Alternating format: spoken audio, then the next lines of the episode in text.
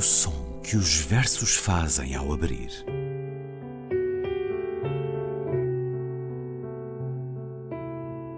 Se leio um livro e ele torna o meu corpo tão frio que fogo nenhum o pode aquecer, sei que isso é poesia.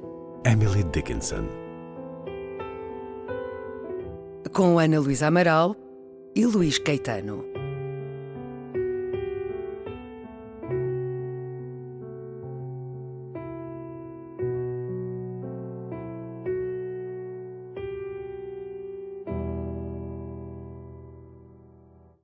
Na mão de Deus, na sua mão direita, descansou afinal meu coração.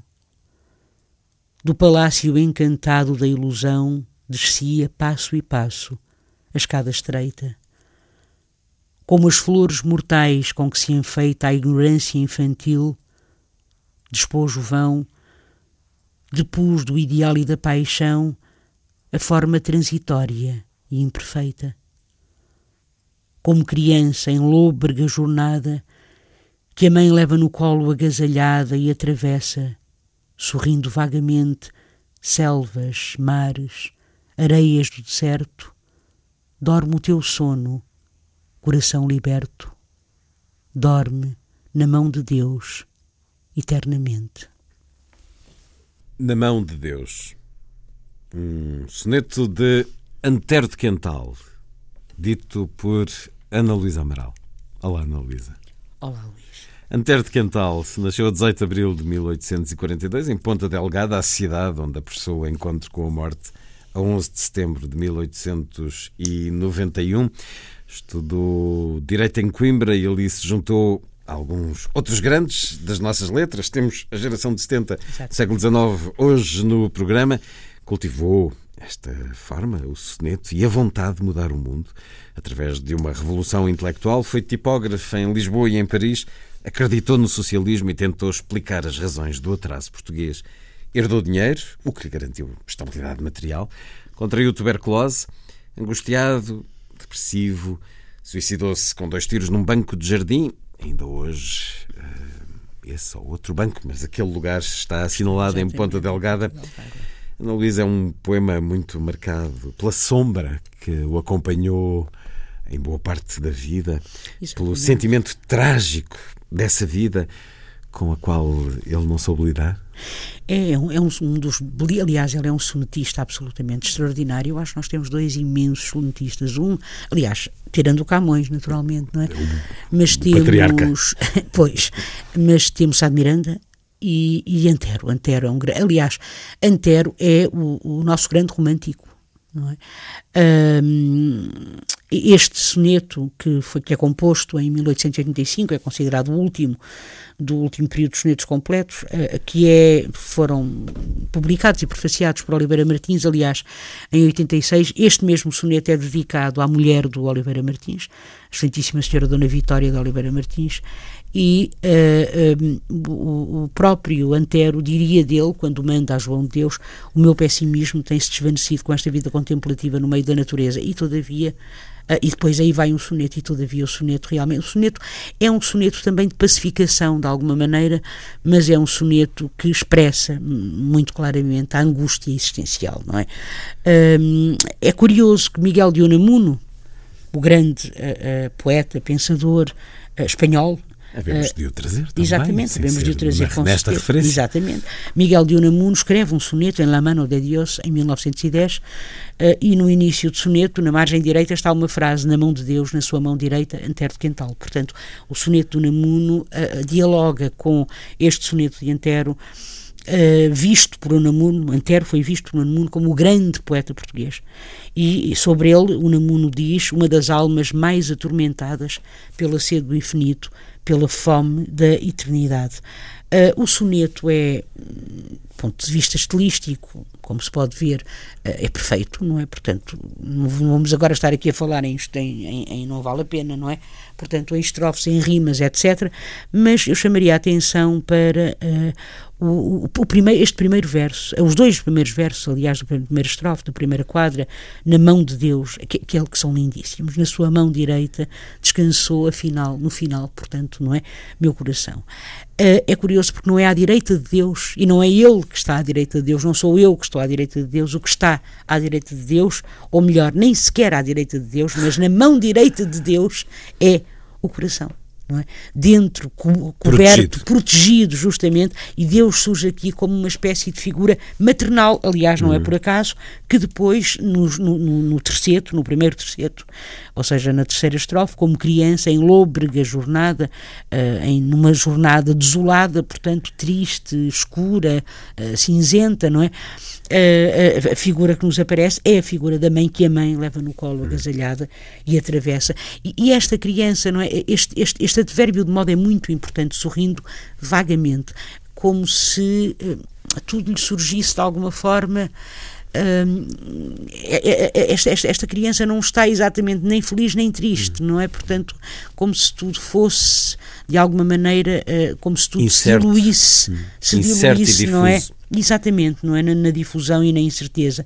E depois, eh, mas voltem, voltemos ao início, não é? Portanto, não é à direita de Deus, não é, não é, o, o, não é Ele que está, não é o eu que está à direita de Deus, mas o coração, o coração e, e portanto, e nem sequer é à direita, mas dentro da mão direita.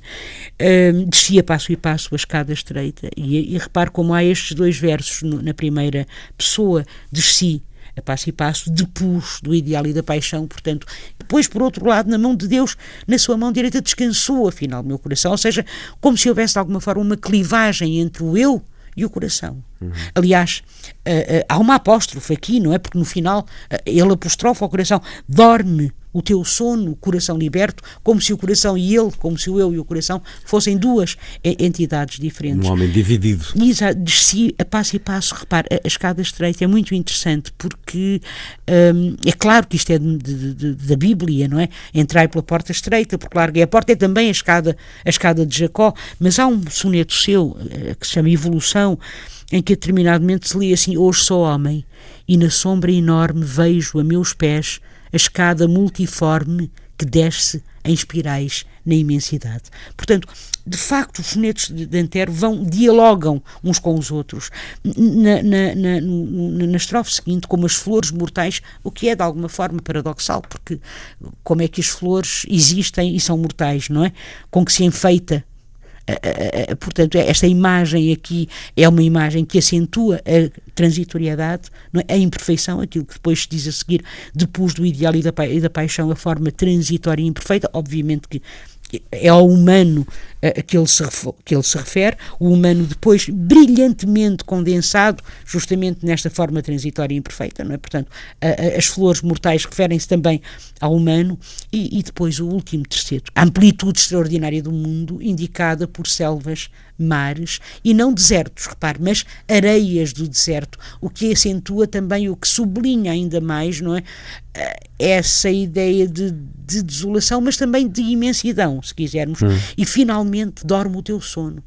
Coração liberto, é tão bonito isto, dorme na mão de Deus eternamente. É muito uh, comovente, eu acho.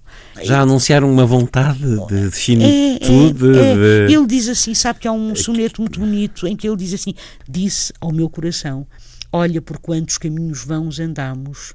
Considera, agora desta altura fria e austera, os ermos carregaram nossos prantos e, termina, respondeu desta altura vejo o amor, viver não foi em vão se é esta vida, nem foi demais o desenganeador. Mas este princípio disse ao meu coração, portanto, é, eu, eu acho que é lindíssimo, lindíssimo. Este homem, e de facto o poema também é sobre o abandono místico, contemplativo, este homem que escreve talvez das coisas mais extraordinárias em termos ensaísticos, não é? Eh, do século XIX, que é as causas da decadência dos povos peninsulares não é? que, que é de facto um, que é uma, uma, conferência que ele faz e que é maravilhoso, não é? Portanto, o que ele diz, o que ele diz ainda hoje, ainda hoje se pode se aplica. Repare que este homem diz assim: por isso as melhores indústrias nacionais estão nas mãos dos estrangeiros, que com elas se enriquecem e se riem das nossas pretensões. Contra o trabalho manual, sobretudo, é que é universal o preconceito. Parece-nos um símbolo servil. Por ele sobem as classes democráticas em todo o mundo e se engrandecem as nações. É esta ideia de que. Eu, eu, eu, eu quer dizer, nós já não temos nobreza, digamos. A nobreza, de alguma forma, esfumou-se, mas temos ainda castas, Luís. Releia-se, ele está tudo na internet. Releia-se uh, uh, não só os sonetos dele, mas as causas da decadência dos povos peninsulares, que é um belo texto, um belíssimo texto. A sugestão, depois de termos olhado ao longo é um do programa Na Mão de Deus, o poema de 1885 de Antero de Quental, também aqui uma vida quase condensada, momentos da vida da criança, o amadurecimento e a finitude, como quem contempla o que está para trás nos momentos finais da existência. Antero de Quental no programa de hoje. Ana Luísa, até para a semana. Até para a semana, Luís.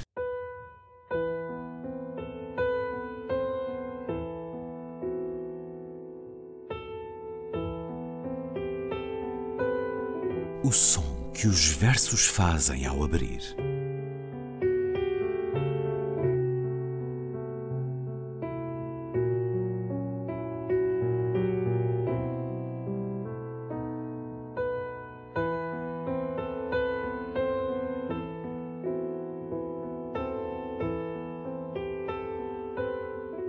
Com Ana Luísa Amaral e Luís Caetano.